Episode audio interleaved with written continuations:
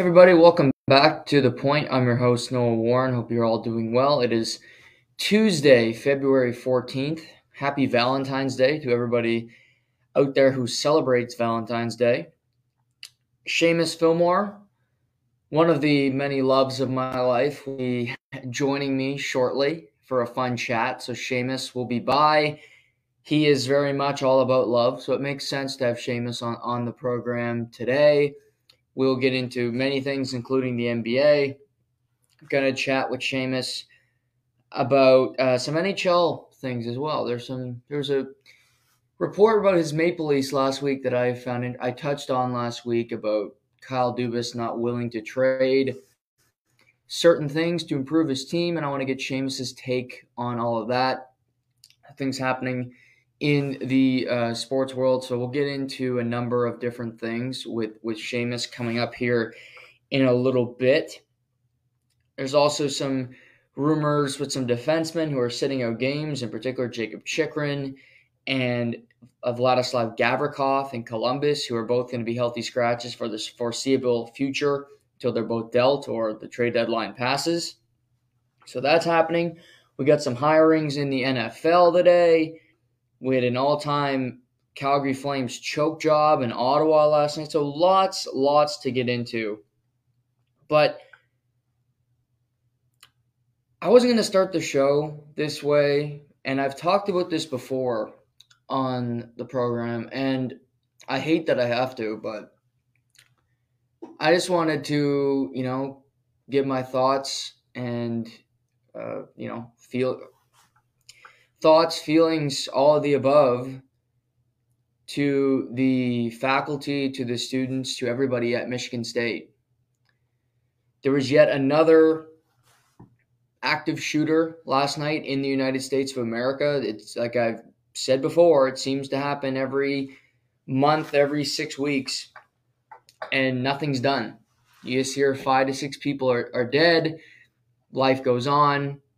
Like everything, you need life to go on, but nothing changes. And then you see on news outlets that, well, it's horrible news and all this. And you see they will show on, you know, Good Morning America or Tucker Carlson, whatever you listen to, they'll show, you know, the funeral at the different location. They'll show the families of these innocent people that died because a person was able to get a gun. And again, I don't love to talk about politics, but politics interests me, and guns are absolutely a part of politics. It's a major one in the United States. I think it can be part of Canada. There's a petition right now to, I'm sure you all know, if you follow politics, you follow the news, there's a petition for guns and having the right to have them. I vehemently disagree. I don't think you should be allowed to carry a gun. I think it's very simple. The amount of people, anybody can buy a gun. And once you have one, you can kill anybody. It's as simple as that. If people need a sense of protection, go buy a bat. Go buy a bat, because guess what? You might be able to hurt one person, but that guy a foot away from you is going to notice it, can either stop it, or a group of people is going to stop that threat. Same, you need a tire iron to protect yourself, carry that around. Whatever, brass knuckles, whatever it might be. With a gun, you can kill 5 to 6 people before anybody realizes. It's that quick.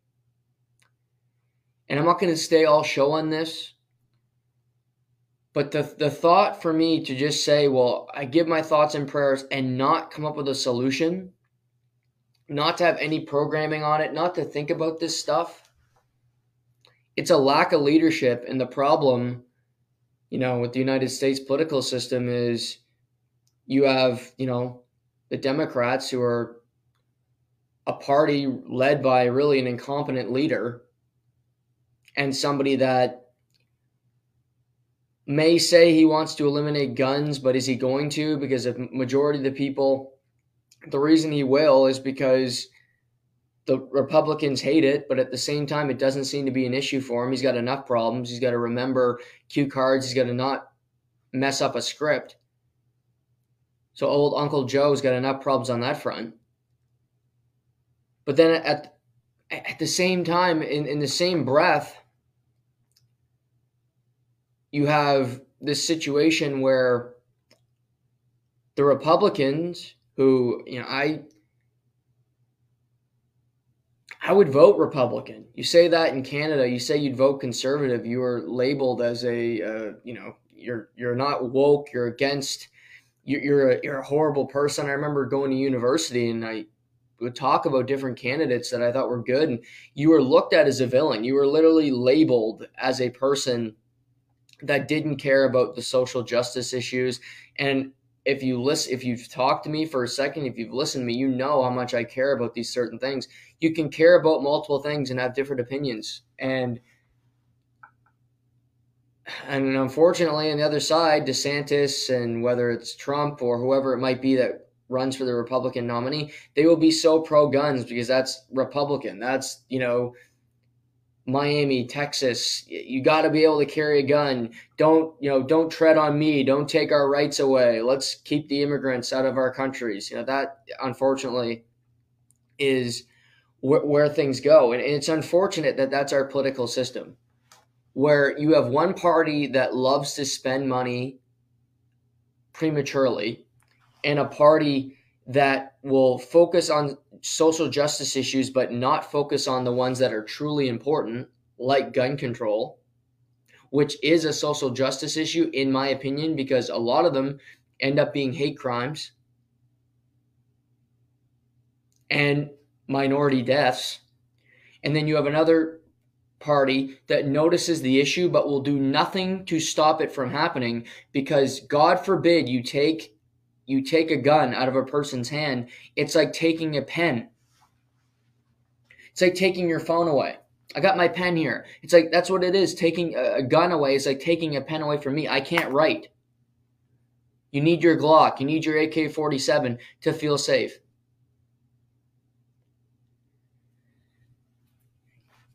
I'm sorry to the families at Michigan State University. I'm sorry to the alumni. I'm sorry to everybody. But I'm just a 24-year-old guy here from Rexton, New Brunswick. Unfortunately, I don't even got to worry about the political candidates, but the U.S. political system is far more interesting than Canada's. And you can't pay me enough to vote for Justin Trudeau and his incompetence. But you can look around, and our gun control system is way, way better than the United States. We don't have as many deaths. There are some, but not as many. Why? Because we have these rules in place. Because you can't just carry it around. Because if you want to be a hunter, you can get it. But that's not the way it works. You can't just carry a gun around, because guess what? You're arrested, which you should be. To think that in a society, this isn't the fucking purge where you can just walk around with a gun willy-nilly and feel like you can own the place. That's the United States of America. I don't know what that would feel like to, because what it ends up being is the people that don't carry a gun now are the ones that feel unsafe, which is absolutely the way it should be. The people that feel the need to carry a gun, you don't need to carry a gun. Nobody's coming after you, because if nobody had one, there would be a 0% chance of you getting hurt. But now the people that have the sane ideal, the people that see life for what it is, that don't need to carry a weapon around, they are the ones that are the most at risk of getting hurt. And that's not the way life should be. That's not the way it should work. But unfortunately, that's where we're at right now.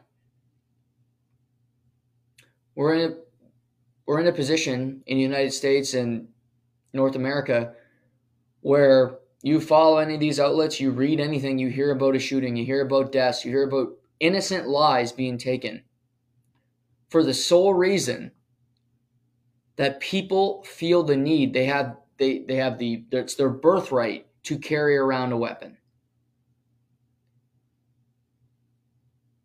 And whether it's Joe Biden, whether it's Ron DeSantis, whether whoever the hell wins in 2024 or right now, the Senate, change this system.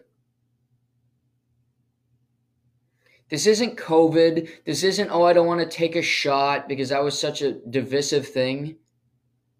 This is about public safety. And if you need to feel safe, go buy a fucking bat from your local Klee's Sporting Goods. Go buy a couple of brass knucks from your friend down the road.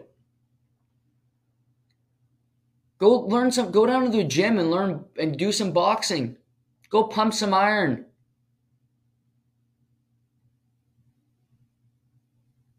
I don't know.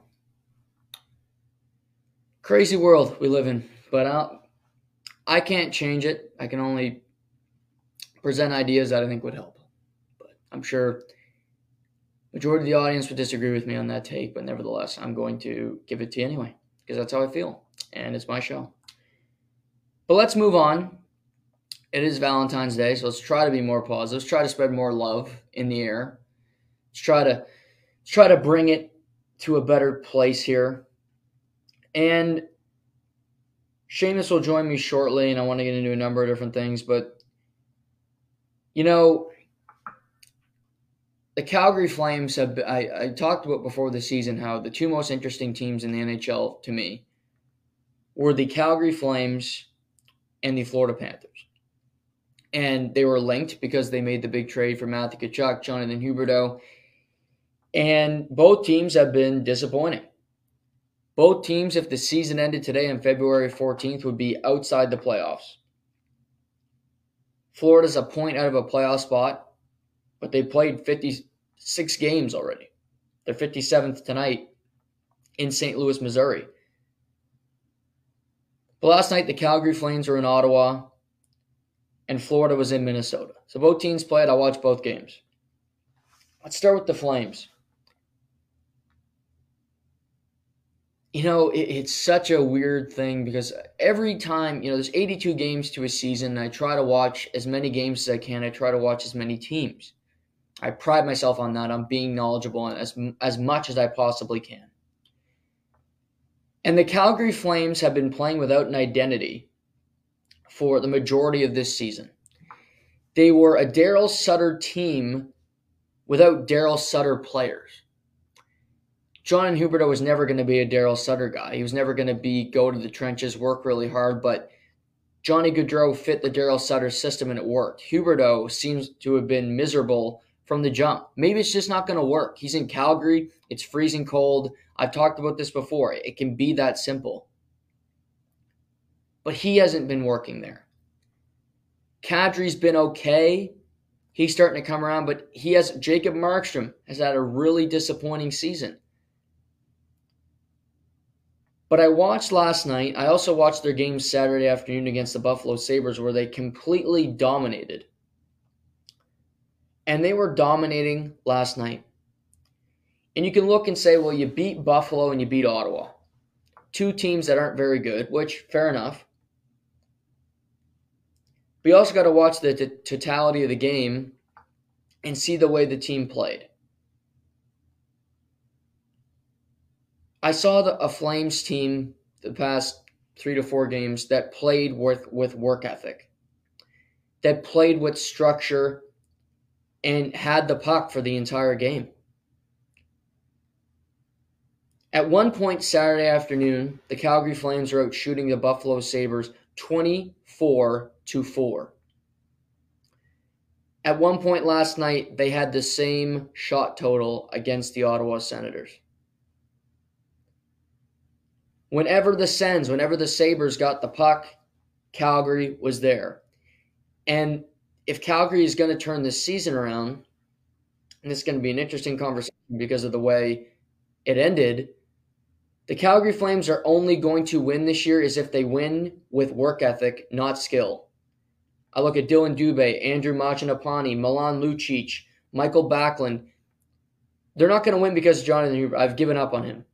He's a pretty boy. He hates the cold. I get it. I hate it too. And I know our guest today hates it as well. And then they end up losing the game. But I'll get into more of this chat. But let's bring on a mensch. as they say in Yiddish terms, which is a nice guy. It's fitting that he's on today because he's a man that loves love. He's one with nature, one with animals. He's got a cat with him if you're watching the video. But let's bring in and wish a happy Valentine's to great friend, great lover to many, Seamus Fillmore. Shay, how are you? I hope I'm not your lover, but thank you. Appreciate the honesty. I'm glad I'm known as a loving guy. I guess that's what I inspire to be, all in and all out. So, yeah, happy Valentine's Day to you as well. And how's everything in your world? Not bad. Sunny out. Nice day. Beautiful day. Yeah, beautiful day outside. It was nice yesterday. Yeah. Football's over, so that's a negative. But, you know, you got – the Calgary Flames choke job. You got lots of other things happening, so lots to keep you interested in. Yeah, Valentine's Day. So Calgary's giving the old one to, you know, double wrister choke job to themselves by not making or getting further and further away from that playoff spot. It's fascinating, right? Because at the beginning of this season, we were all, including yourself, it was kind of like, oh, Brad Treliving, like look at the great moves he did, like in the situation and. You know, he brought in this guy and, you know, he signed this guy long term. Oh, Calgary's going to be a competitive team for years and years. No, not happening at all. It's really really tough to watch, honestly, just because it is a Canadian market. You did thrive off them, even though they're not my team per se, but I know that they are some people's team and it was nice to see the come up. But yeah, no, unfortunately, it's not looking like they're going to make the playoffs this year if they keep playing like this, losing to bad teams. Mm-hmm.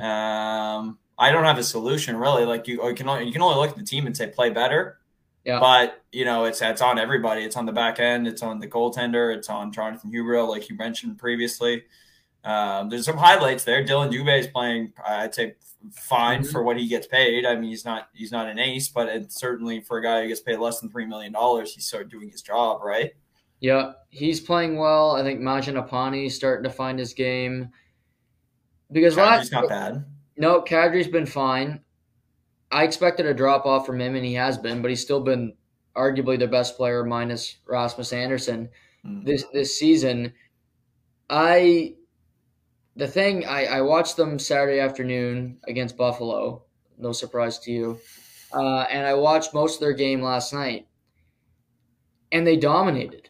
They dominated the game, and I'm flipping back and forth because I'm watching the Panthers and the Wild, and all of a sudden it's 3-1. I'm like, okay, this game's over. And then I look, and it's 3-2. I'm like, okay, I'll stick around. And then all of a sudden Timmy Stütz, you know, my boy, just – carves them, and they Ottawa wins it 4-3 in the last 5 minutes of the game.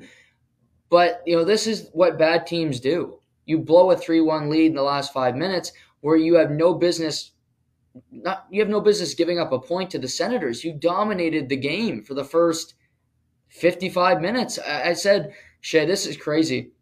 Saturday afternoon, the Flames at one point were out shooting Buffalo 24-4. And at one point last night, they were doing the same thing to Ottawa. Yeah. And they only won one of those two games. But, I mean, Lindholm and Huberdeau haven't mixed. Pelche is starting to find his game a little bit. But, I mean, how does a player get injured riding a scooter in Detroit in February? Who rides a scooter in Detroit in February? It's freezing. There's snow. I mean, come on. Who's this again? I forget the player. Anderson.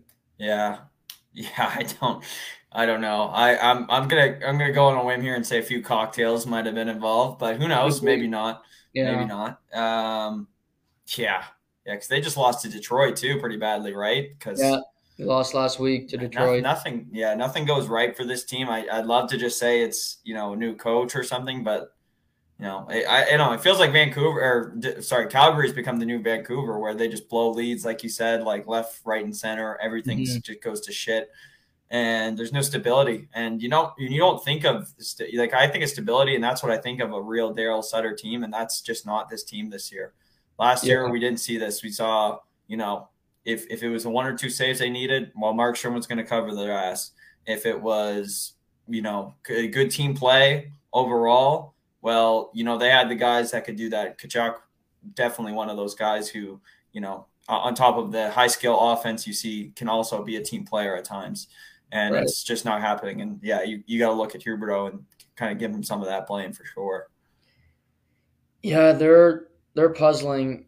The Sens, they're sort of in the mix, but not really to make the playoffs. They'd have to really go on a hot streak here if they want to get going. But they'd have to pass Detroit, Buffalo, New York, Florida. Yeah, I've given up on them. Yeah. I still think they should look to add at the deadline. I've said that before. I've been on that. But Jacob Chikrin is going to be a healthy scratch until the deadline or until he's traded. What did you make of that decision from the Coyotes, and do you see a perfect landing spot for him? A perfect landing spot, I'd love to say, would be Toronto. Other than your Homer take. What's that? Other than your Homer take. Yeah, my Homer. Yeah, no. Yeah, I mean, the perfect spot would honestly be a team that would be competitive and going to be competitive for a while. I don't think Washington's a perfect spot because I don't see Washington being competitive for the next 4 or 5 years. I think there's going to be a drop-off very shortly after Ovi and Backstrom kind of fall off and they're gone, and the rest of the team kind of folds around that. Same with Pittsburgh. I can't see – I'd love to say, oh, Florida should just lap them up like I've said all year, but Florida has had every opportunity in my mind to finally get this deal done and finally get a defenseman on the back end that they needed. You're right, I was watching that game with Minnesota last night, and I'm like, oh, it's frustrating to watch Brandon Montour play that much because even though he can be a good player at times, I still feel like you can get an upgrade in that position that's going to be able to help you moving forward. So, yeah, no, I if there's a perfect landing spot, honestly, Ottawa could be an answer to that because, like I said, there's going to be if they can find it, well, there's going to be continued success there for years to come. But they also have to look at departing with some of these pieces they've added: the Brandstroms, the Lassie Thompsons, the Formanton. Maybe I don't know what they're going to throw in that deal, but right. It was on Twitter today. They referenced Los Angeles, the Kings, because they are really starting to find their game. They're starting to whoop people around the league. Pittsburgh, Sidney Crosby got tossed out of the game, so they didn't have to be beat up anymore on Saturday night as they lost 6-0, whatever it ended up being. Yeah, they beat They beat Buffalo last night handily. And, you know, the piece that comes to mind, if you're Arizona, you stink, you're not going to be good for a long time. You can get another young defenseman in the trade. Brant Clark is a draft pick of the Los Angeles Kings.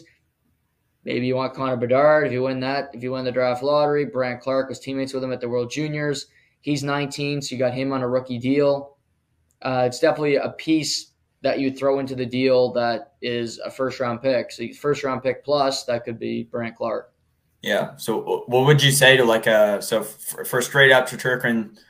What are you saying? Like a first Clark and then maybe like a Turcotte? Would that spark you? Is that too much? Is that too little? I think he's a good player.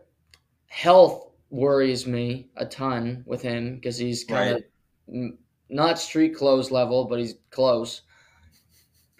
But I think first Brant Clark, that's enough. I'm not giving up more than that. I want to keep winning. You know, I don't want to give up any more from my roster. And Brant Clark was a first-round pick, and you're going to get another first-round pick. So that's two. You said they wanted two firsts.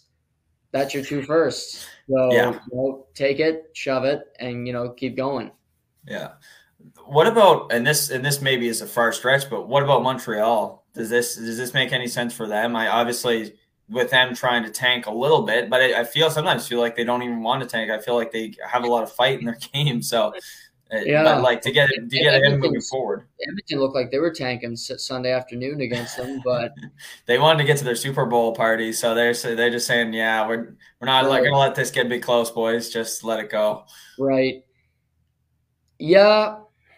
I just don't know if they'd have enough to trade. I don't know if they have anything interesting for Arizona. Yeah, you don't want to deal your first round pick. That could be Bedard. Yeah, true. Yeah. Imagine. You could trade the Florida first, I guess. You could trade the Florida first round pick. That you got. That also could be Bedard. Who knows? You know, depending on how these next 30 games go. Wow. Yeah, no, I'm just trying to. I mean, it's interesting, right? Because it's March 3rd or March 2nd. March 3rd. March 3rd. Yeah. So we got some time. It's going to be interesting, but I guess because if he's, it's 2 weeks Friday. So he's healthy, but at least we know he's healthy, right? Like if he's not playing, they can't get hurt unless he's maybe taking a scooter around Detroit, I guess. Seems to be a common theme with D-men. But yeah, I mean, who else is on your mind? Like there's got to be, I mean, you've talked a lot about Timo Meier last week. I was listening here and there.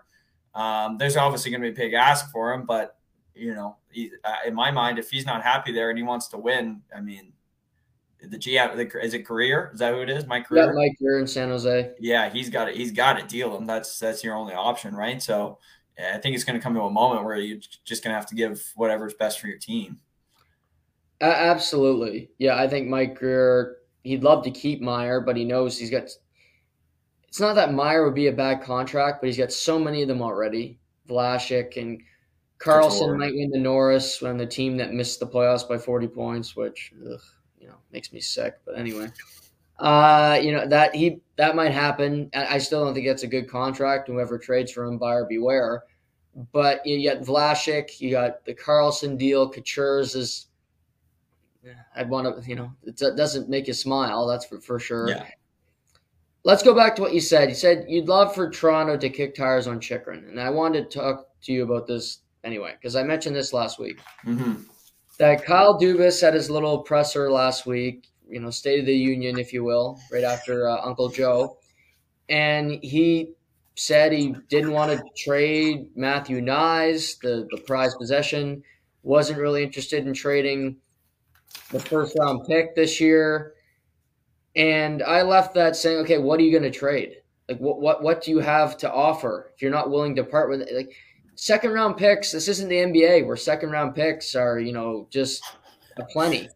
Yeah. Teams aren't, you know, horny for second round picks. Yeah. Tarasenko went for a first. That was a lot for me. Just, I'm not a big Tarasenko guy. He's your guy, Russian, you know, lazy. But yeah. What did you make of that? And do you think he was truly telling the truth when he said it? I mean, I definitely think that there's some truth to it. I tried to analyze what he would benefit from lying, you know what I mean? But at the same time, so what is he going to, you know what I mean? Now what does he do? Does he trade Nyes? And then he's like, well, I thought you just said you weren't going to trade him. You know what I mean? So I think he really put himself in a stranglehold here. Right. But also I don't think it's his decision anymore. Like I fully think that depending, even if they win the first round this year, and that's a big if, let's be honest.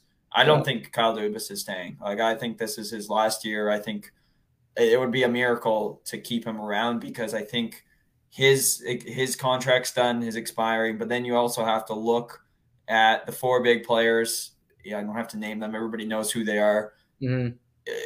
If they don't like their contracts or if they don't like the situation they're in, they've 88 and 34 have one more year after the end of this year, and 16 and 91 have two more years. Yep. That's a small window because guess what? I don't think Nylander is going to want – you think Nylander is going to take anything less than $10 million after this season? The way the league's going, no, and I wouldn't blame him if he didn't. It's a buyer – for him, it's a buyer's league, and he has every right to say, I want to make this much money. How are you going to make this happen? And I can see them saying nope. And honestly, if they're with Dubas next year, Dubas won't trade him because – He can't take any blame for anything that he's done throughout his career. That's why they still don't have any tough guys or major tough guys, I guess. No slant to Went Simmons, but yeah, I don't know. It's frustrating because I mean, I it's like I said, I don't think Shanahan's going to give them the opportunity, but at the same time, why wouldn't they, you know, want to trade? Let's be honest. If we look back at history, Tampa Bay gave up a first, second, third, and whatever for Blake Coleman. Guess what? They went out and won, or at least they won twice, I think. They won both times with him because then he left to go to Calgary last year. Yeah, so he won with him. If we look back at the Pens, what did the Pens trade for from the Leafs? They got Phil Kessel. Guess what? Phil Kessel was a key piece to both of their cups. Yep. So I mean, I don't understand not giving an inch, because obviously it's worked in the past. I mean, there's some teams that haven't traded anything. I look at St. Louis Blues.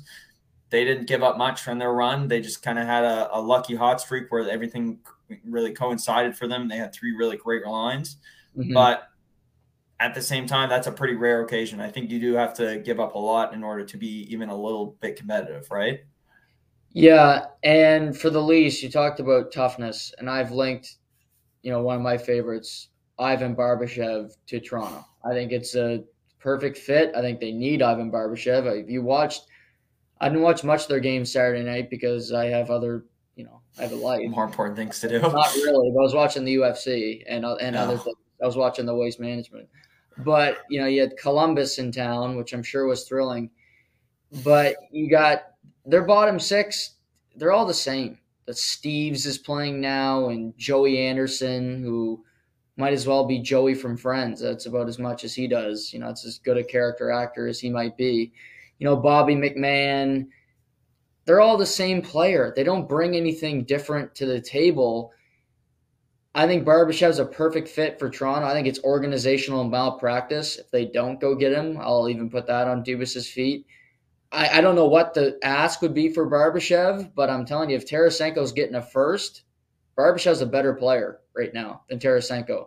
Tarasenko's had two shoulder surgeries. I get he's a bigger name and people think that he's a big deal. Okay. But Barbashev, I think, could help the Leafs a ton.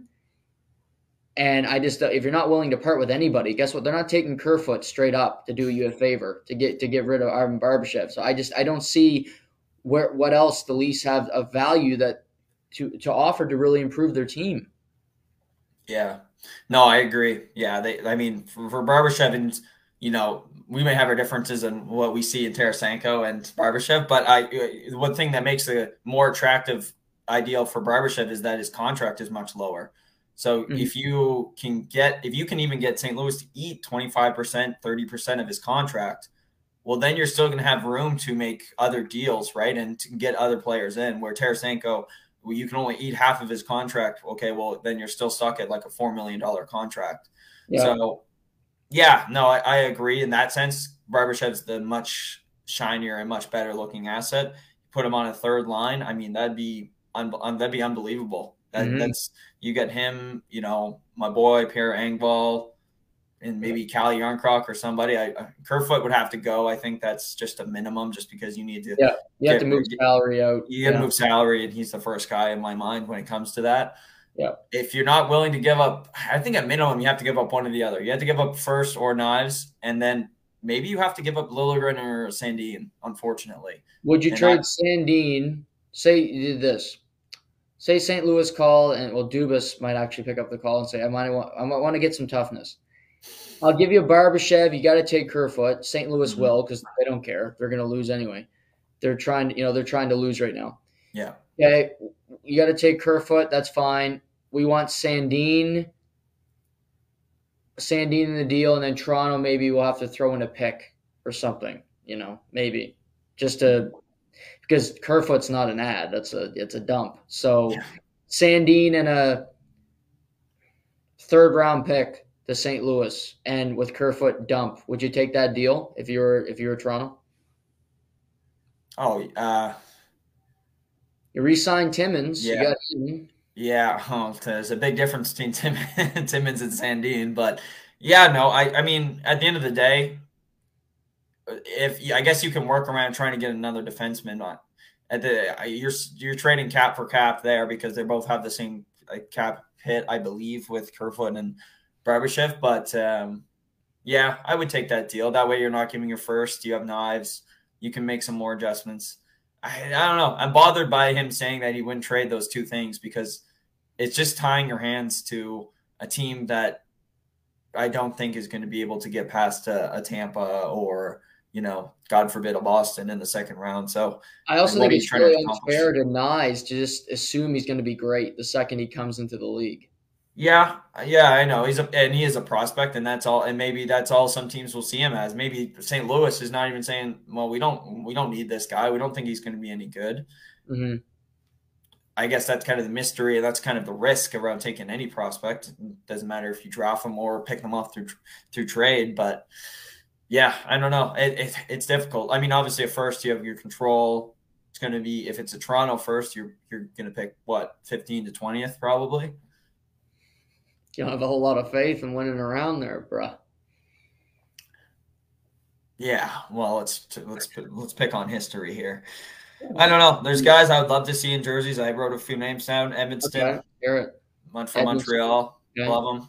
Good, yep. Good guy in the D. Gavrikov, can't pronounce his name. Mm-hmm. Obviously, he's being rested. He's know he's going to be moved. It's just a matter of what they can get for him, and right. I fully expect that they'll get a decent price for him just for his cap hit and what he can do. Gulakov from Anaheim. He is what he is. He's a third pairing guy. Braden Chen, who I could also see being moved for his contract, playoff experience, kind of a tough guy. I'd love to see him in a Toronto jersey once again, but we'll see about that. And yeah, like we said, Barbashev, I think Nick Bukestad will probably get moved somewhere. I think he's a big body. He's going to finish with 15, 20 goals this year. Not a bad year, and hopefully he can do the same in the playoffs, right? Yeah. So yeah, I mean, those are just a few names that, I mean, could end up somewhere, and I think hopefully one of those names will end up wearing a blue and white jersey. Another name that I think it'd be tough to pull off, but this is a guy that's got term left, and he's a very good player because I know they hate trading for rentals, is Lawson Cross in Arizona. Mm. Yeah.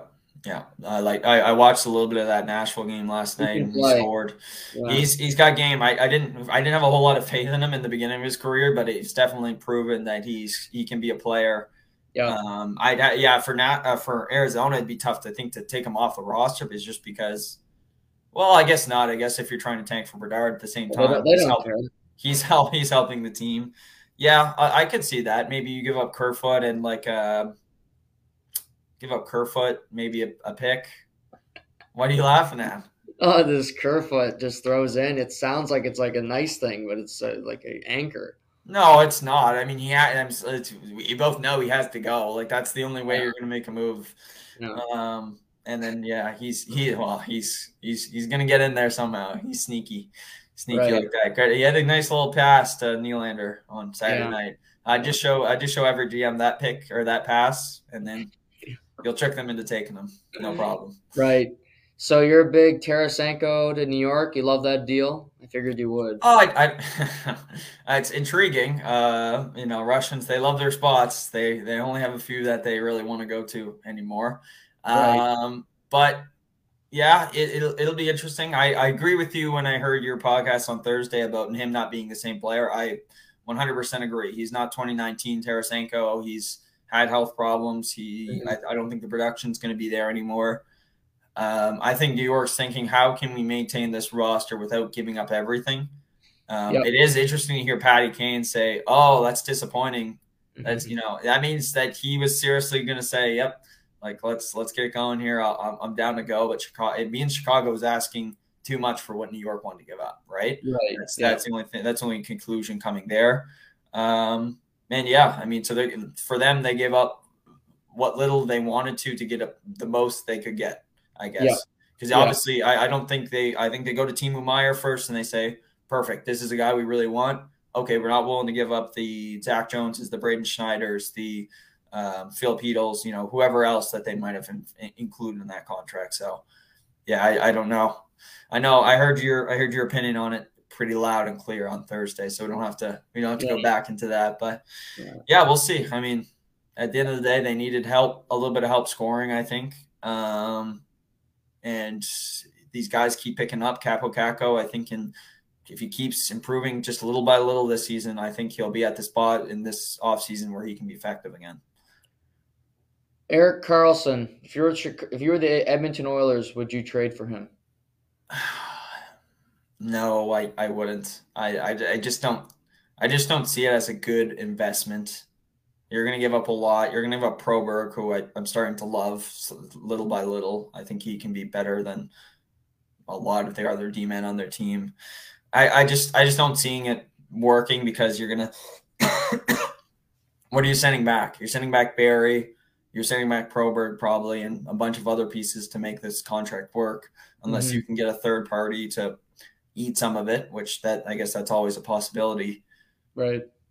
But then your team's too offensively minded and you don't have enough defense. That's just, it is what it is. I said what I said.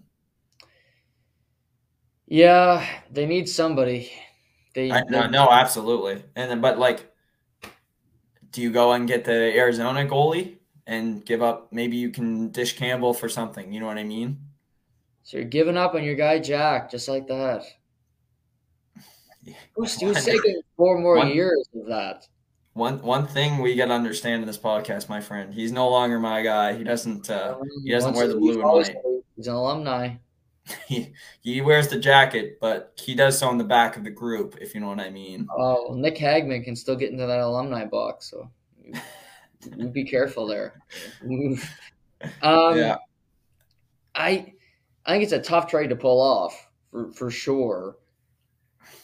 If not, I Gavrikov might be the addition for them that makes the most sense, because he does fit what they need. He's kind of the David Savard of this year's trade deadline when he got flipped to Tampa. Mm-hmm.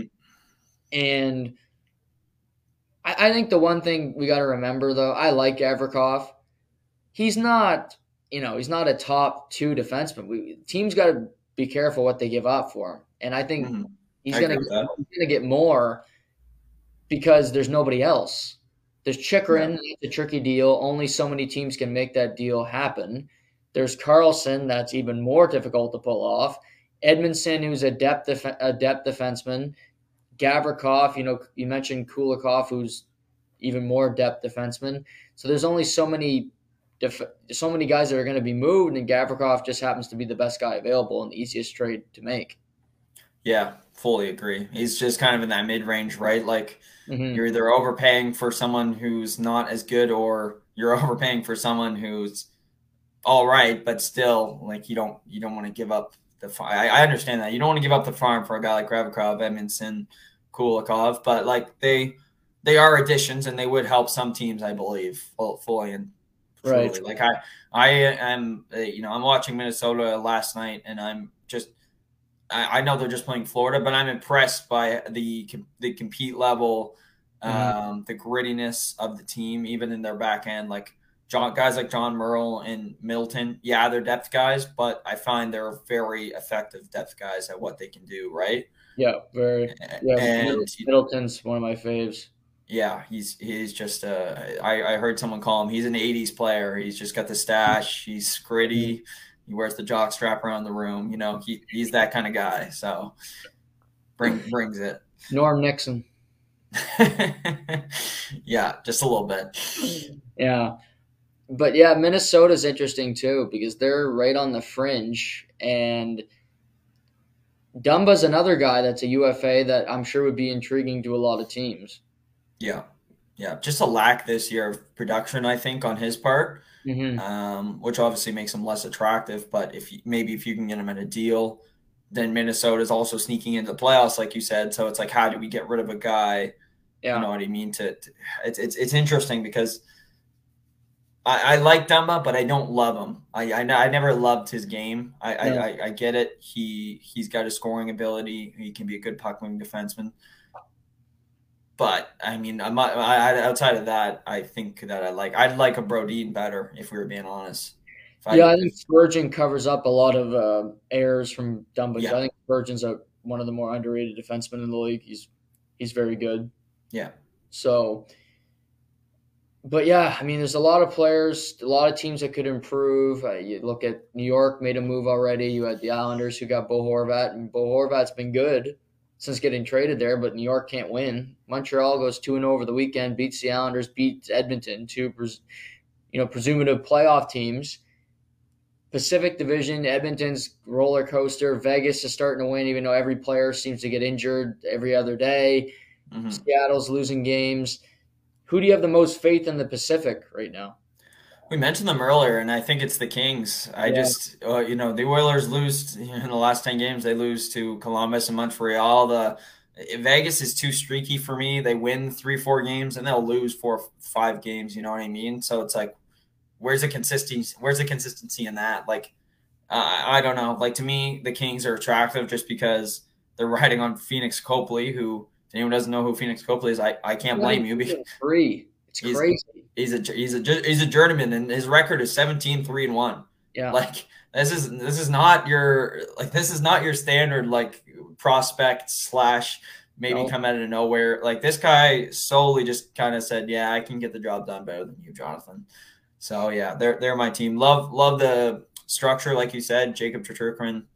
If they can get him, that's attractive. I think he would be the deciding factor in a 7-game series against like an Edmonton. I love watching LA play too. I know they're on late, but they're a great team if you can't sleep. Throw on the LA Kings. They play fun brand of hockey. Quentin Byfield is getting better by the game too. He's playing with Andrzej Kopitar, which is really smart from Todd McClellan, because there's nobody maybe in the entire league who just plays fundamentally better than Kopitar. He's just, the IQ is through the roof. So LA's starting to get better. Adrian Kempe can't miss right now. Every shot he takes seemingly is going in. Mm-hmm. He's on an incredible run. Edmonton, yeah, I'd love to embrace them. I'd love to, but they play like they did on Sunday. Or McDavid. I mean, come on. I mean, yeah, McDavid, Hyman, who's been unreal, and Nugent Hopkins has been really good too. But you got those three guys, and the rest of the team is just a pile of you-know-what. Not Derek Ryan and Holloway and your boy Jesse Puljujarvi, who Edmonton can't trade for a bag of used condoms right now. It's that bad. Like they might have to put him on waivers just to open up a roster spot at the deadline to acquire a player because nobody will take him. And how can you blame them? It's a classic case of we drafted this guy really high up. We drafted him top 5, and he just hasn't been able to do anything, and he hasn't been able to find it. And we gave him chance after chance after chance, and I think finally they're realizing, okay, we made a pretty grave mistake here in letting this guy continue to play in our operation. So, yeah, I mean, like you said, they could. I think they're going to maybe use that money to get a D-man, but like you just said, they also need help with depth. So, I mean, who do you go and help? Who do you get? That is Max Domi an offer? Is that a guy attractive to you? I think he'll be traded. He's having he's on a brutal team, as we know, but he's having a pretty good year, and I like Max. You know he's going to compete. That's the one thing with him. You know he'll play well. I think Toronto kick tires, maybe. I thought that was interesting, right? Because, like, father played there. He'd be interested. You got to think that he would be someone. I think he'd love it. I think he'd embrace it. I think he'd embrace that third-line role and own it. Yeah, and he's a big personality, and they've got already big personalities in there. I think it would mesh really well, but who knows? Maybe – maybe his father's whispering here. They don't. That could be an Edmonton quiet ad too. I think that would be a player. They could take anybody. They're bottom 6 right now to help, and I think he would help them quite a bit. Yeah. Oh, absolutely. Yeah, they could use. They're looking at the Elspeth Cox saying, yeah, we could acquire a guy from this team, and might be a little bit of help. No, it's interesting. We'll talk next Tuesday, obviously, as we do every Tuesday. Better chance of being moved by next Tuesday, Chikrin or Gavrikov? I'm going to say Gavrikov because it's less complex, and I think more teams are in on him. So I think it'd be like, yep, okay, this is the best offer we got. There's not a sub-zero chance that even though he's been going to be healthy scratch for 2 weeks, that Chikrin remains in Arizona at the trade deadline. And because it's Arizona, I wouldn't rule it out. Isn't that awful? It's awful, but it's the truth. Yeah. Oh, my God. It's because he's been on the deck for 2 years and he's still there. Yeah. If you're waiting for the right offer, it's not going to come. You know what I mean? And sometimes it's like you just got to look and say, we're not going to get 2 first-round picks. Let's change our ask. Yeah, exactly. If it came on the plate and they said a first-round pick and Brant Clark – I don't know why you wouldn't take that. Yeah, me too. You're tanking. You want to tank for Bedard. This is the best way to do so. And we're getting I'm pretty sure he's going to be a top 4 defenseman in the league in Clark. Mm-hmm. I think so. He's good. I like the cut of his jib. you know, so to speak. What about Velmelka in Arizona? Do you think they trade him, the goaltender? He's pretty good. He's a pretty good goaltender for a bad team. I know. I've been saying this for a while. Like, I don't know why they would – I don't know why keeping him there. I'm watching him last night play and I'm like, he's stopping every puck. Like, this is not good. Like, you need to either send him down or get him out of there. I don't know. There's too many teams that could use a goaltender right now. And I think with his contract, I think it's so attractive. Yeah. A team that I would really like to see get him, just because I don't feel like they've had good goaltending in quite some time, is Ottawa. Mm-hmm. He's on term. He's going to be there for another couple of years. Mm-hmm. Make a move for a good goaltender. You haven't had one since Craig Anderson. I can't think of another goaltender. Chikrin, Velmelka, blockbuster. There you go. That way you're telling your fan base, for one, you're also telling your future owners, we actually have something here worthwhile.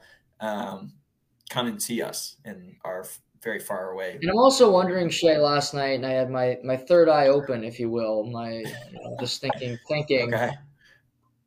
Is Ridley Gregg playing first line center last night because they want to audition him for different teams? Yeah, I mean, I think he, like, why else? He's not a first line center. I mean, no. It's DJ Smith slapping him on the back, say, "You got it, kid. You get in there and play your best." They want to showcase his ability. We've seen him a lot in the World Juniors the last couple of years. I mean, he's got some good things going on, but I don't know if he's going to be a first line center. Maybe I'm being too blunt by saying that. I see him more as a middle six guy, maybe even on the wing a little bit. He can play gritty if he needs to. But at the same time, if he's playing lots, obviously he's getting more opportunities to score, touch the puck, showcase some ability. So you hit it right on the hammer. I'd love to see an Ottawa blockbuster. A little Chikrin and Velmelka to Ottawa. That would be fun. That'd be a deadline, just as nobody'd see that coming, and we could take credit for it. Yeah, me too, because I think it sets them up for next year. Yeah, new owners, like you said, we've been saying. I don't think either of them are going to stay. If something big doesn't happen, I think they're both gone by the start of next year. Yeah. Ryan Reynolds is going to can both their asses. Yeah. He walks in, shakes their hand. "You're fired. You're fired. Thank you for your service. Get the hell out. Get the hell out." Right? Maybe Rick does something crazy, like rips the C off. I don't know. Yeah. Gives it to Claude Giroux. You never know. I wouldn't be surprised. We have not spoke since Kevin Durant was traded to the desert. And before that, we knew Kyrie Irving was traded to Dallas, but it didn't seem like Kevin Durant was going to be traded. He was going to embrace new players and things of that nature. What, you've had some time to sit on this. What are your thoughts about Kevin Durant going to the Suns and, the aftermath it has on the rest of the league? Well, I mean, I certainly think it's a good thing for notoriously having a cheap owner. I'm like, oh, there's no way. I mean, we've been talking about this since last year, right? I mean, and he's had interest in going, but I never actually thought it would get done. So I was really shocked the first time it kind of came up. I think I was like half asleep when I read the message. Yeah, I think it's good. For one, it's good for the league to get some movement going around. You don't see a player like Kevin Durant ever traded. Kyrie Irving, that's a different story. I don't think Kyrie Irving's a identified superstar, future Hall of Famer. Mm-hmm. Maybe, I guess. Depends. Maybe down the road. Kevin Durant is that in every form and fashion. And you could argue he's the top three greatest scorers, greatest scoring ability to ever play the game. Yeah. So you get that. But I just think it's great because you don't get to see him sweat it out in Brooklyn any longer. He's playing for a team that's competitive. He's going back to the West where he had so much success before, in really a Western Conference that's so wide open. Like, I don't remember the West being like it was always before. It was the Golden States. Before Golden State, it was the Lakers. It was maybe kind of like 2011 to 2015 West. Yeah. You know what I mean? The Mavericks were in there, and then you had OKC, and it kind of bounced every – Exactly. A little dirty rocket maybe once in a while. But yeah, so now it feels like anyone can win. I feel like this is asserting themselves as saying we have a legit chance of getting to the finals. We have two unbelievable scorers in Booker and Durant. We have one of the best passers ever in the history of the game in Chris Paul. Yep. I worry about depth, but at the same time, you do make a couple good little additions. I think Darius Bazley is an okay addition that they made. He's not the best player they could have gotten, but he's not that bad either. If anyone doesn't know him, he's a young player from OKC. He was doing some good things there over the course of the last three seasons. I think that Miguel Bridges is a really, really big loss. Yeah. If I'm Brooklyn, I'm smiling because you get a player like that for the next 3-4 seasons under contract. Cheap too. Yeah, and $20 million, but he's I think he's even worth more than that if we're being honest. Mm-hmm. I don't know. Yeah, so I like it. Overall, it was a fair trade on both sides. Just because Durant, obviously, he's long term. I think it's gonna really, really hurt Phoenix long term. Right. But ultimately, they're giving him a chance to win. They're giving Kevin Durant a chance to win. And, I'm kind of riding on them now. We'll get to our top five list of each conference later, and I can maybe go into a little bit more depth on how I feel about the Phoenix Suns. But right now, I'm happy. And it's crazy that, he goes there and kind of steals all the air out of the room from the Super Bowl, the waste management. Yeah. You know what I mean? Yeah, it's funny. It's funny that he's kind of – he's just bigger than life character that obviously everyone knows, everyone hears about. And yeah, you just got to be aware of what he's doing. My big worry for them, Shay, is health. Because Chris Paul's always hurt. Kevin Durant's always hurt. Devin Booker hurts all the he's hurt all the time too. Yeah. So that's my big concern with them. But I mean, if they're healthy, like you said, Chris Paul. We'll pivot back to the East because I want to talk about your Celtics, and they got a really good game on tap tonight, which is on TSN with the Bucks. But let's go with the West. We'll go 5-1. We'll kind of name our top five teams in the West, and it's a lot of projection. I found it very hard to do because Me too. In the Western Conference, anyway, because I don't know how good they're going to be because I haven't seen them play. But I wanted to do this exercise now, and we'll do it throughout the year. So who's the fifth best team in the West to you right now? The fifth best team is the one Memphis Grizzlies. They're on this list for me, but they're barely on this list. I want to reveal anything, but there was another team that was pretty close on there, and people are probably saying, "Well, they're second in the West." What do you mean? The Memphis Grizzlies have had such a poor drop off over the last 10-15 games, where they've been so self-consumed on having this ego and trying to be something that they're not. Bullies, yeah, essentially. And they're losing their game. And on top of that, they made a really good addition in Luke Kennard, who is a good little shooter. I won't diss him in any matter. But did they do enough to improve, to the Suns, to the Nuggets, to all these teams? No. So, yeah, they're further down for me. And, if they get into a funk like this leading into the playoffs, I mean, you can write off this historic run, best in the West, John Morant may say. I hated their deadline. They didn't do enough. Maybe it's because Masai Ujiri could have screwed them because apparently he didn't want to trade anybody because he's got the perfect squad up there in Toronto. Barely beat the Pistons. But he wouldn't part with anybody and got Jakob Poeltl. But yeah, I watched a lot of that game against your Celtics Sunday afternoon on ABC. It's not even close, those two teams. Your Celtics would mop the floor. I think they beat Memphis in 5 games. They played a playoff series. I really – because Ja, I love him, but he can't shoot. Just let him go in the paint. But, if you keep him outside, he's not going to make shots. No, not consistently. Consistently, anyways. Yeah, and there's a lot of your Celtics. Derek White's all of a sudden a great shooter. He's found it this year. He's been really good. So I'm proud of him. And Antonio Pride there. I'll start off by saying I don't have Memphis on this list. Okay, that's fair. I don't have Golden State either. I don't have Golden State on my list, and it hurt me because I feel like I'm going to regret it because they'll find. But I want to start with that. 5, I have Dallas. Okay, and that was my 5. That was my other team I was messing with. Yeah, I can't have them any higher than 5 because just the Kyrie Irving of it all, I don't want to seem like an idiot. And I know the way this story goes, you know, Adam and Eve, don't go eat the apple. Don't do it. But Kyrie Irving will have a political person that wins a race or something will happen. And, you know, they'll ban guns because of the Michigan State shooting and he'll be upset about it and go to a protest and miss a game in Minnesota. And both of them played great last night, their second game together, but their 2 games playing together, they are 0-2. Mm-hmm. And, you know, Ant Edwards, my guy, you know, played well last night. But Minnesota beat them, Sacktown beat them in overtime on Saturday nights. I do think they're playing well together, but I can't put them any higher than this yet because I don't trust anything that involves Kyrie Irving. Yeah. No, that's why they're not on my list. It's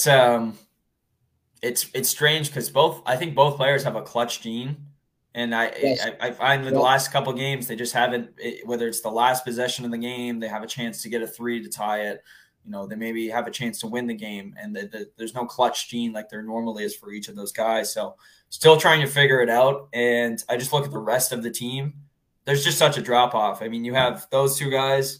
Christian Wood's hovering around in the middle somewhere. You can give you 20 points.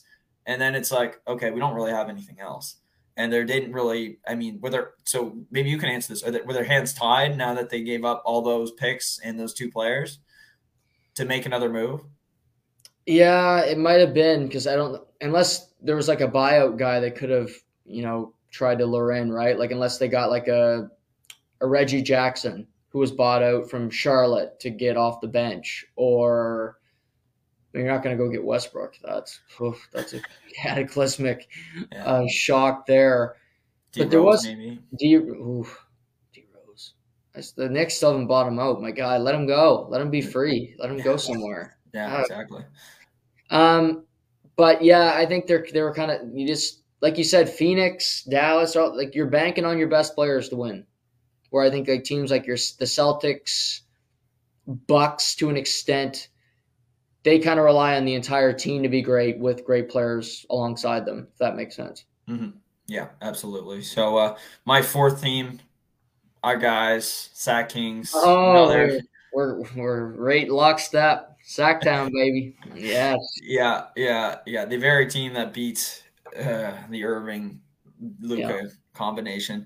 Yeah, I mean, there's not much to say. They're just steady Eddies. They haven't fallen off to an extent of the Grizzlies. No. They haven't, you know, it's not like they're winning 10 games in a row, but they're not also losing 5 games in a row. They just kind of there. They beat the right teams and they're doing great things. No one talks about them enough, which bothers me because, I mean, they've just been irrelevant for the last 20 years and now they're finally here and it's like, right. Well, we got nothing to say about this team. Probably because they play in the same state as someone who's very low on the totem pole, the LA Lakers. So, yeah, interesting. The Lakers, my God. Yeah, that's a whole other – that could be a whole podcast we could get into that.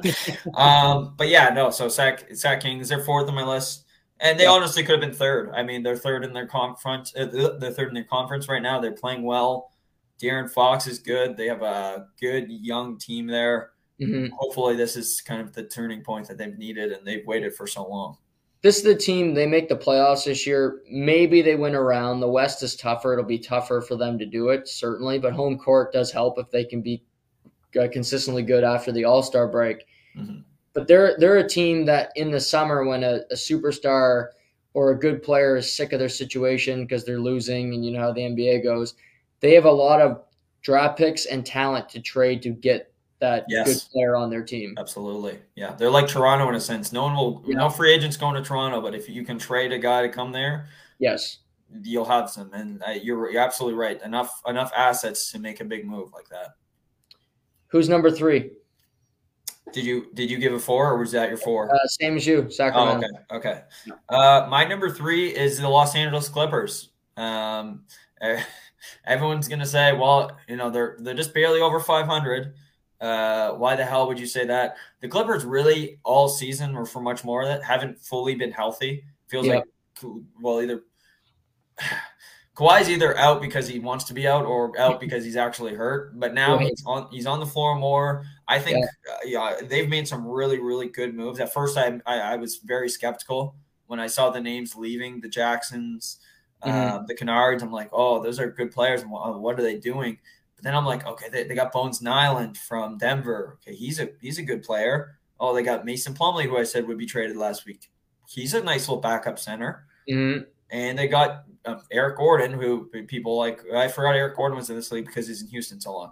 I understand that. That's fair. And Eric Gordon probably won't do a ton off the bench, but he's still there, and he'll have a game. He'll have a game or two. He'll be like, oh, okay, he gets threes. And honestly, they still have great guys on their bench, and they still have a really productive, starting front with Terrence Mann, George, Kawhi, Zubac.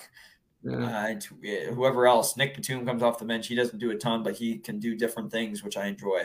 So I just like the complexity of the team. I think it's good. Norman Powell, who we didn't even name, they just have a lot going on. And I think if they get into a gritty playoff series, I would much rather have their bench than probably more other teams in the West. They got size. They got really good wings, and I love having as many wings as they do. I like both their centers, as you mentioned. They got two starting centers on their team, which is nice. That's a luxury. Zubac was playing too many minutes too, so he needed to get some help for him. He's playing like 35 minutes a night, which he was going to get hurt. It's like 3 Rob Williams games. So it's had to throw that in there. It's good. It's a couple of Jakob Pertl games too, quite frankly. But he's. I like their team. I had them at 3 as well. And maybe it's because we just expect them to be better. Come playoff time, there'll be trouble for somebody. If they can get the right matchup, they get into a second round, and then, maybe they get a Phoenix or they get a Dallas, and they're just they're a lot deeper than Dallas. If they played Dallas in a series, I think they'd have a good chance of winning it because Kawhi can guard Irving and George can guard Luka for much of the series, and it can be a long series for them, but also a long series for Luka and for Kyrie, just with two really, really good defenders on them for the 7-game stretch. Remind me, they didn't have Kawhi last offseason, but did they lose? Who did they lose to in the first round? Was it? Did they lose to Memphis? Was it Dallas? Did they lose to Dallas? I think it was Dallas. Oh, okay, so yeah. Because then Dallas beat Phoenix. I think Dallas might have beat them in 6 or 7 games, if I remember correctly. Okay. No, I thought so. I know they made the playoffs without Kawhi. I just couldn't remember what the depth was there. So this is where it gets interesting. I'm assuming we both have the same 2 top teams. It's where we rank them. Mm-hmm. I have the Suns at number 2. As do I. And the Nuggets at number 1. Yeah. I'll explain my reasoning. You can maybe add in, or you can maybe have something totally different. I just haven't seen enough of the Suns, and I don't know if I trust the pieces together like I trust the Nuggets. I'm watching the Nuggets last night against Miami. Yeah, they're a cohesive group. They play well together. There was one starter I never heard of.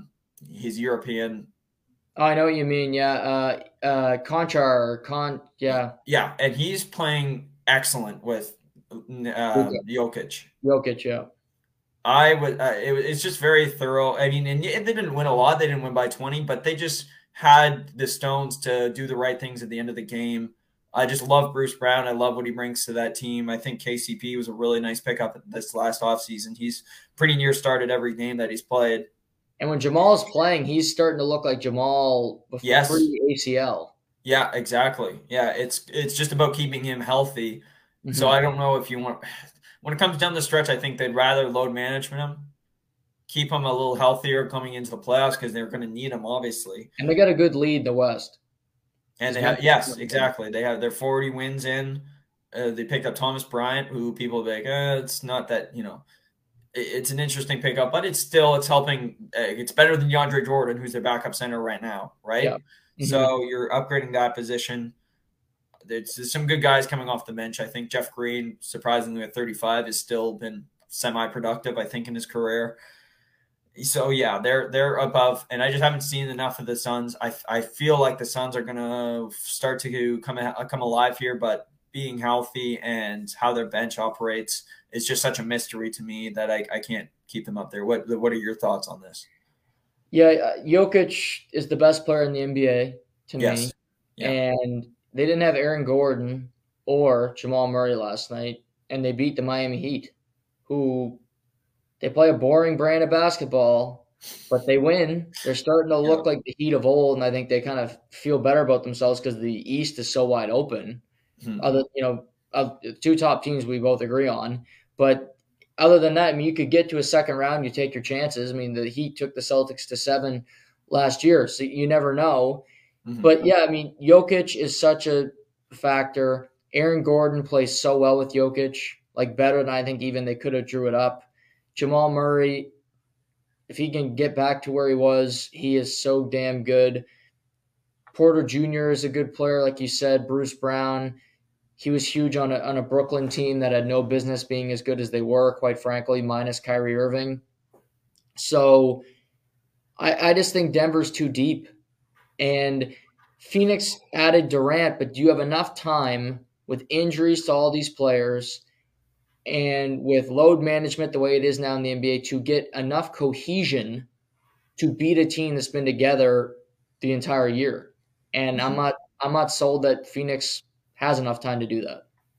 Yeah, no, absolutely. It's like if realistically is Kevin Durant, Devin Booker, and Chris Paul going to play 15 games? Would you say yes or no? There's like 30, no, maybe a little less than 30. No.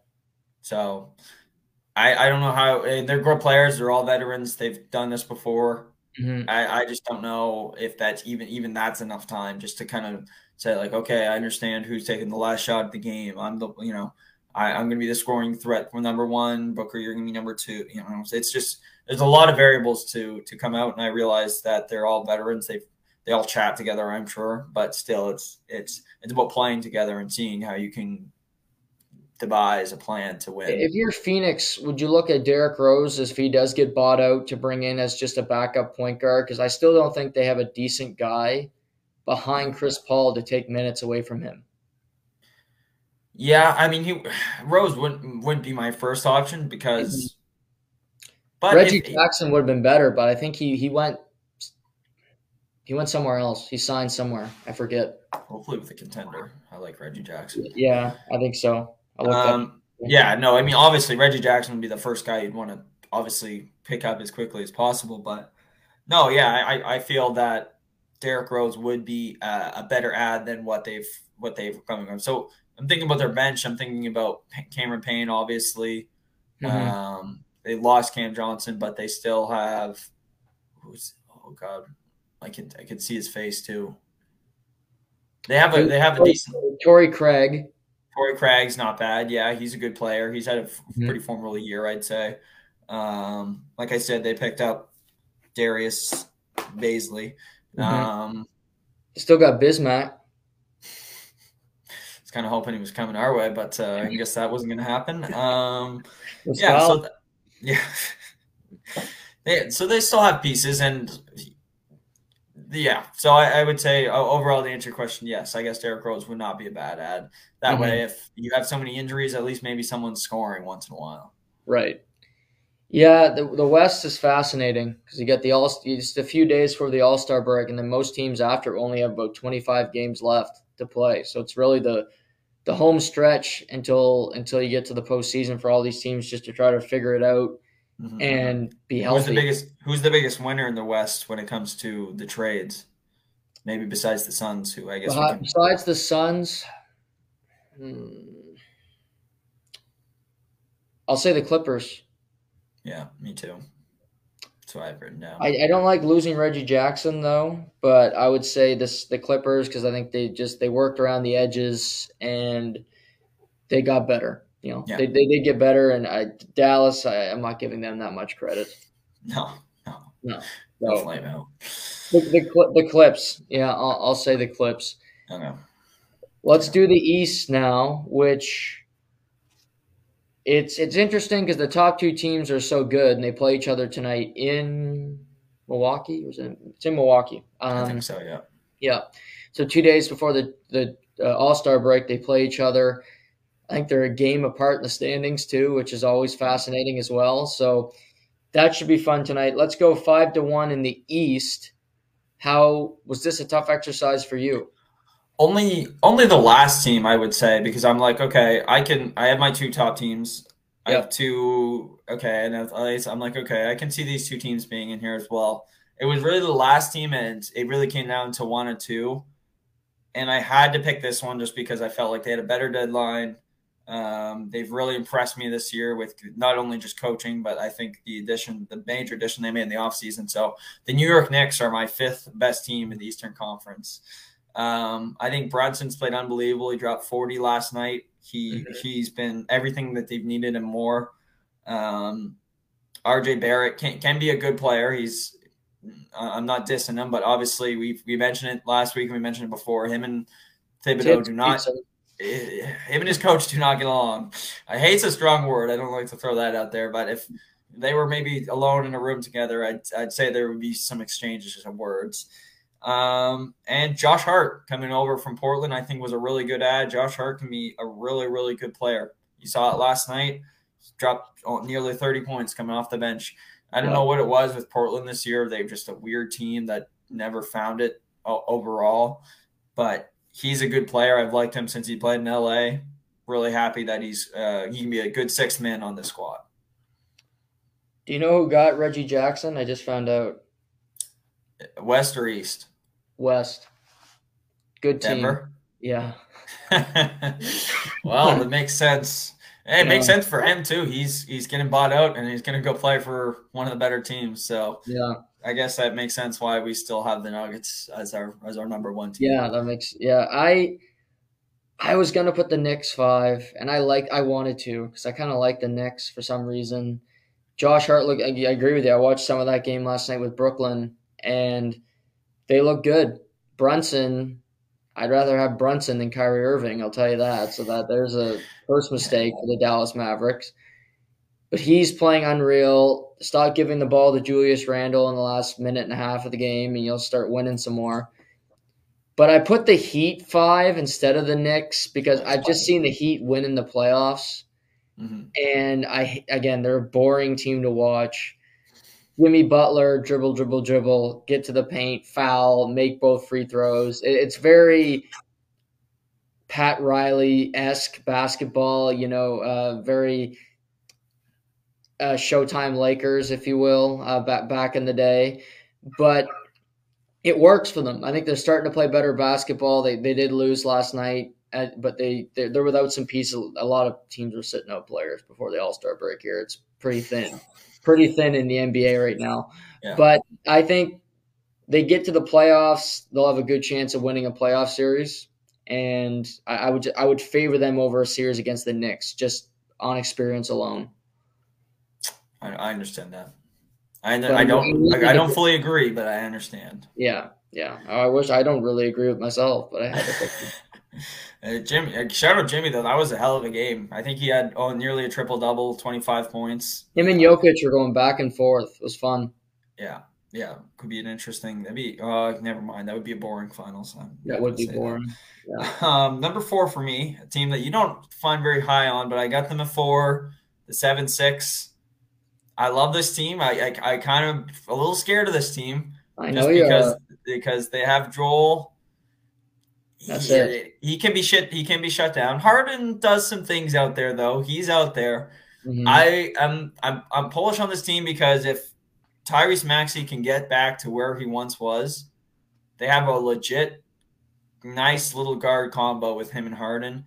And mm-hmm. I think Niang, they got is it McDaniels? Is that his name? Mm-hmm. They picked up McDaniels in the trade. He's not a bad player. He's a good depth player in my mind. I just think that this team's got a compete level. They play with that Philly chip. Philadelphia's had such a tough year when it comes to sports, with a couple of their teams losing that I think a lot relies on them. But at the same time, I don't know. There's something about this team this year that feels different in my mind. And I don't know. I could see something happening. I think they'll lock up a third, fourth seed. And I think they will get past the first round like they did last year. And I think whoever they face will probably have a harder time than maybe most people would expect. I got them four as well. And yeah, I mean, Embiid's the thing. I mean, Embiid's one of the top 5-10 best players in the league. He's practically unguardable. Mm-hmm. He's MVP runner-up the last 2 years to Nikola Jokic. I like Thibault. They gave up on him. And again, their coach is incompetent, and that worries me. But, well, losing his voice talk. That low impression of Doc Rivers. It's like an old dog on the porch. But I like their team. They're a fun team to watch. I will say that because they give up a ton of points. Normally, they play no defense, especially when my guy Maxi's on the floor. But they'll find a way to screw it up. They're kind of like the Clippers in that mode where you're like, this team's not going to win. Like, why am I talking myself into this? They'll screw it up. So I like them. I love Embiid, but again, I don't trust him to be on the floor in the playoffs either. Fair. Yeah, fair. He's got availability is the best ability. Mm-hmm. Yeah, no, absolutely. And then just a note, Thibault too, missing huge loss. He doesn't do a ton offensively, but I think he can be a really good defensive player. I was really happy that Portland picked him up because they need help in that department, I think, after losing a guy like Robert Covington. Right. I'm assuming we both had the Cavs at number 3. Yep. I'd be shocked if otherwise. No, little to say here, but just another stellar season. I think their GM and their coach are just doing the right things, getting this team in the right place. Again, kind of like Sacktown, no one talks about them. No one talks about how great they are. Jared Allen, Mobley, just this two dueling mega figures that just come out of nowhere. Love watching Jared Allen play. He's just so exciting. He's got that big throw. It's just some throwback basketball when I watch him because, he just does a lot of really, really good things. Mitchell. Darius Garland, not much to say here. It's a solid team all around. They didn't do a ton in the trade department, which bothers me. I don't know if you saw someone they could have picked up. Yeah, they could have got another wing for sure. I think they could use another 3 on their team. They did get Danny Green in the buyout market, but again, he's a depth piece that's going to play 7 to 10 minutes. a night, if that. Maybe. Maybe. But I think that they can win a round for sure. I just don't know if they can. I don't see them beating the Celtics or the Bucks. So I think they'll be looking around saying, how can we get to that next level? He's probably going to get re-signed, but I really would have liked to see a Cali Oubre Jr. go there. Someone who spread the floor a little bit. He's athletic. And he's obviously he'd be a rental, but at the same time, he'd be good. But, I trust the system they got there. Obviously, like I said, they're doing good things. They've added good pieces, and they seem to be coached really well. Can't really blame them if they thought their team was at least good enough to make the playoffs and maybe do some damage. Would you rather play the Sixers or the Cavs in a series as a Celtics fan? I think would probably like to see the Sixers just a little bit more, just because I think past Embiid, you're right. You mean it's a broken defensive system where Boston is just structurally so found. I think with their D and the way they spread the floor. I mean, it's crazy to think like if it's not Tatum, oh, he's passing to Hauser. Okay, it's going to White now. Oh, Al Horford's there. Grant Williams is in the corner. It really does feel like at any time someone could make a 3-pointer on the team. And I could just see the 76ers just falling over themselves trying to defend that. Right. So are the Celtics one for you or the Bucks? Is this a question? Well, I mean, there's a right answer and there's a wrong one. So you feel – I know how you feel. I know how you feel. It's okay. It's fine. We both say it right here. The Bucks are not my top team. I still have the Celtics at top. It's just because they've been playing decent. They haven't been playing great of late. I'm fair to admit that, but they've been playing decent with a pretty broken roster. And you know, a lot is going to come down to, you know, health and defense in the playoffs. And when I think about them going long, I think they can outstand the Bucks again. You feel differently? I'd love to hear your interpretation of that. I like the Middleton piece off the bench for the Bucks. I think he's not a starter anymore. Yeah, which I'm cool with because he's a dangerous player when he's on the floor. Mm-hmm. Operative word there. He's another street close. But I'm rolling with the Bucks because in the history of the NBA, 9 times out of 10, the team with the best player is going to win the series. And, you know, obviously the Celtics did win last year. Mm-hmm. But Giannis was playing by himself practically, and he didn't really have a whole lot of help. And the fact that that series went 7 to me tells you how good Giannis is, because they won Game 5 in Boston. And that was a pretty miraculous win in and of itself. I agree with you. I watched the Celtics. They're really good. You know, Derek White's playing unreal. Hauser, I mean, they got so many white guys that can shoot. I mean, it's almost a white man can't jump. Woody Harrelson would be proud. But they're very, very good. I think they got more depth. But I think Milwaukee with the Holiday piece in Giannis, I think is a better – overall pairing than Tatum and Brown. I disagree, but I respect your opinion. When it came down to it, Holiday, that game 6, Holiday made that steal against Marcus Smart, and I shattered every fiber in me that was enjoying that moment. It's tough. It's going to be neck and neck, I think, all the way to the end of the season. I'm excited to watch both of these teams play tonight. Mm-hmm. I guess I have Valentine's Day shit. I kind of forgot about that. What's the plans tonight, V-Day? Low-key. If I haven't said it already, going to TO, not this weekend, but the weekend after. So spend some cash there. I was every typical male in planet Earth today, and rushing at my lunch hour to grab chocolates and flowers and all that garbage. Right. But hopefully it'll be worth it, and hopefully everything is happy in this world. So hopefully that's enough to get me to watch at least some. I'd like to watch a half. I'd love to watch the full thing, but a half would satisfy. Right. So do you have to put in a shift tonight and like watch a bad romantic comedy, or yes. Is that, yeah. That's a minimum for sure, Captain. It's too bad Cocaine Bear hasn't come out yet. Is that passed as a rom-com? I'm kind of no, but I'm just, you know, maybe I could have tricked her.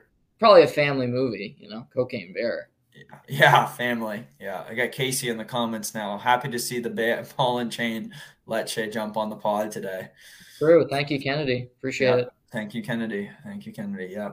Hopefully I'll be seeing both of you this weekend when I make my return to BLMS court, the hardwood. When is that, by the way? When is that? That's Friday at 7. Tell your friends, tell your family. The one and only number 11 will make a return for once and good. I'm not coming back. Home for the weekend. Coming home for Friday, Saturday, and then leaving Sunday morning. Yep. Okay. Yeah. I know this is your favorite long weekend. Oh, yeah, it's the best. I only see my family every day. Ugh. You went from having the Super Bowl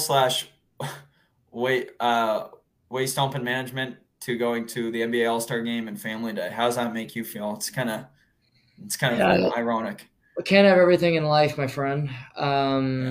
Luckily, in a couple weeks, we got UFC 285, which yes. I still think I'll be watching that with you. That was the plan. And I think that's a day after the NHL trade deadline. So we'll have lots to chat about. We'll be watching John Jones get back into the octagon. So that'll be fun. Mm-hmm. But Tiger Woods is playing this weekend at the Genesis. Yeah. So, go Tiger. Thank God for golf. That's all I got to say. Yeah. If only Charlie could play too. That was my only ask. I prefer to see Charlie play. Yeah, he's he's going to be a whippersnapper. Let's just get that off the board. If there was off the old block. If I could put a future on Charlie winning a major right now, I put my house on it, no problem. Yeah, I cashed a future yesterday. It was a good day. Wait, let me guess. Scotty Scheffler to win the Waste Management? No, Chiefs. Oh. Okay. Put that in July. Smart man. You and Travis Kelce were the only two people who thought that they could get it done, I guess. That was a bit much from Kelce. Yeah, it was. It was kind of like, really? Like, are that many people doubting you? I think you've been one of the better teams in the league for the last 5 years. You're the best player in the league. You probably heard one person go, yeah, they're not going to win, and he just in his mind the rest of the year. What'd you think of Rihanna? Not my favorite halftime show. It was good. Not my favorite, though. Right. I mean, when it kind of came out that she was pregnant, it was kind of like, yeah, I didn't know what she was. I was kind of it was confirmed. She's like, I don't know, three months, maybe 2 months, 3 months. Okay. Because she's limited. Like, she had the waddle going, but she wasn't like boogieing, dancing. And I mean, obviously she can't, so I'm not going to discriminate against that. But yeah, no, not my favorite. I knew every song, so I was happy about that. Yeah, that's true. Yeah, it was just kind of like one long song. It felt like everything just kind of ran together, which was nice. But I think we've been kind of spoiled, I guess, in the last, I'd say, 3-4 Super Bowl halftime performances. If you had to put a future on who performs next year, who would you put it on?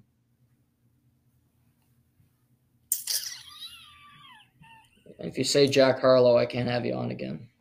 I'm going to say someone even worse than Jack Harlow than you. I'd say Drake probably makes his first halftime performance. It's going to happen eventually. It's going to happen. Yeah, you know, it's just there, right? It's kind of like he might decline though, because they picked The Weeknd over him, which is a bit of a, you know, candidate. Yeah, but it could be like, hey, like I want to compete, like, you know what I mean? Like I think I can do it better than you can.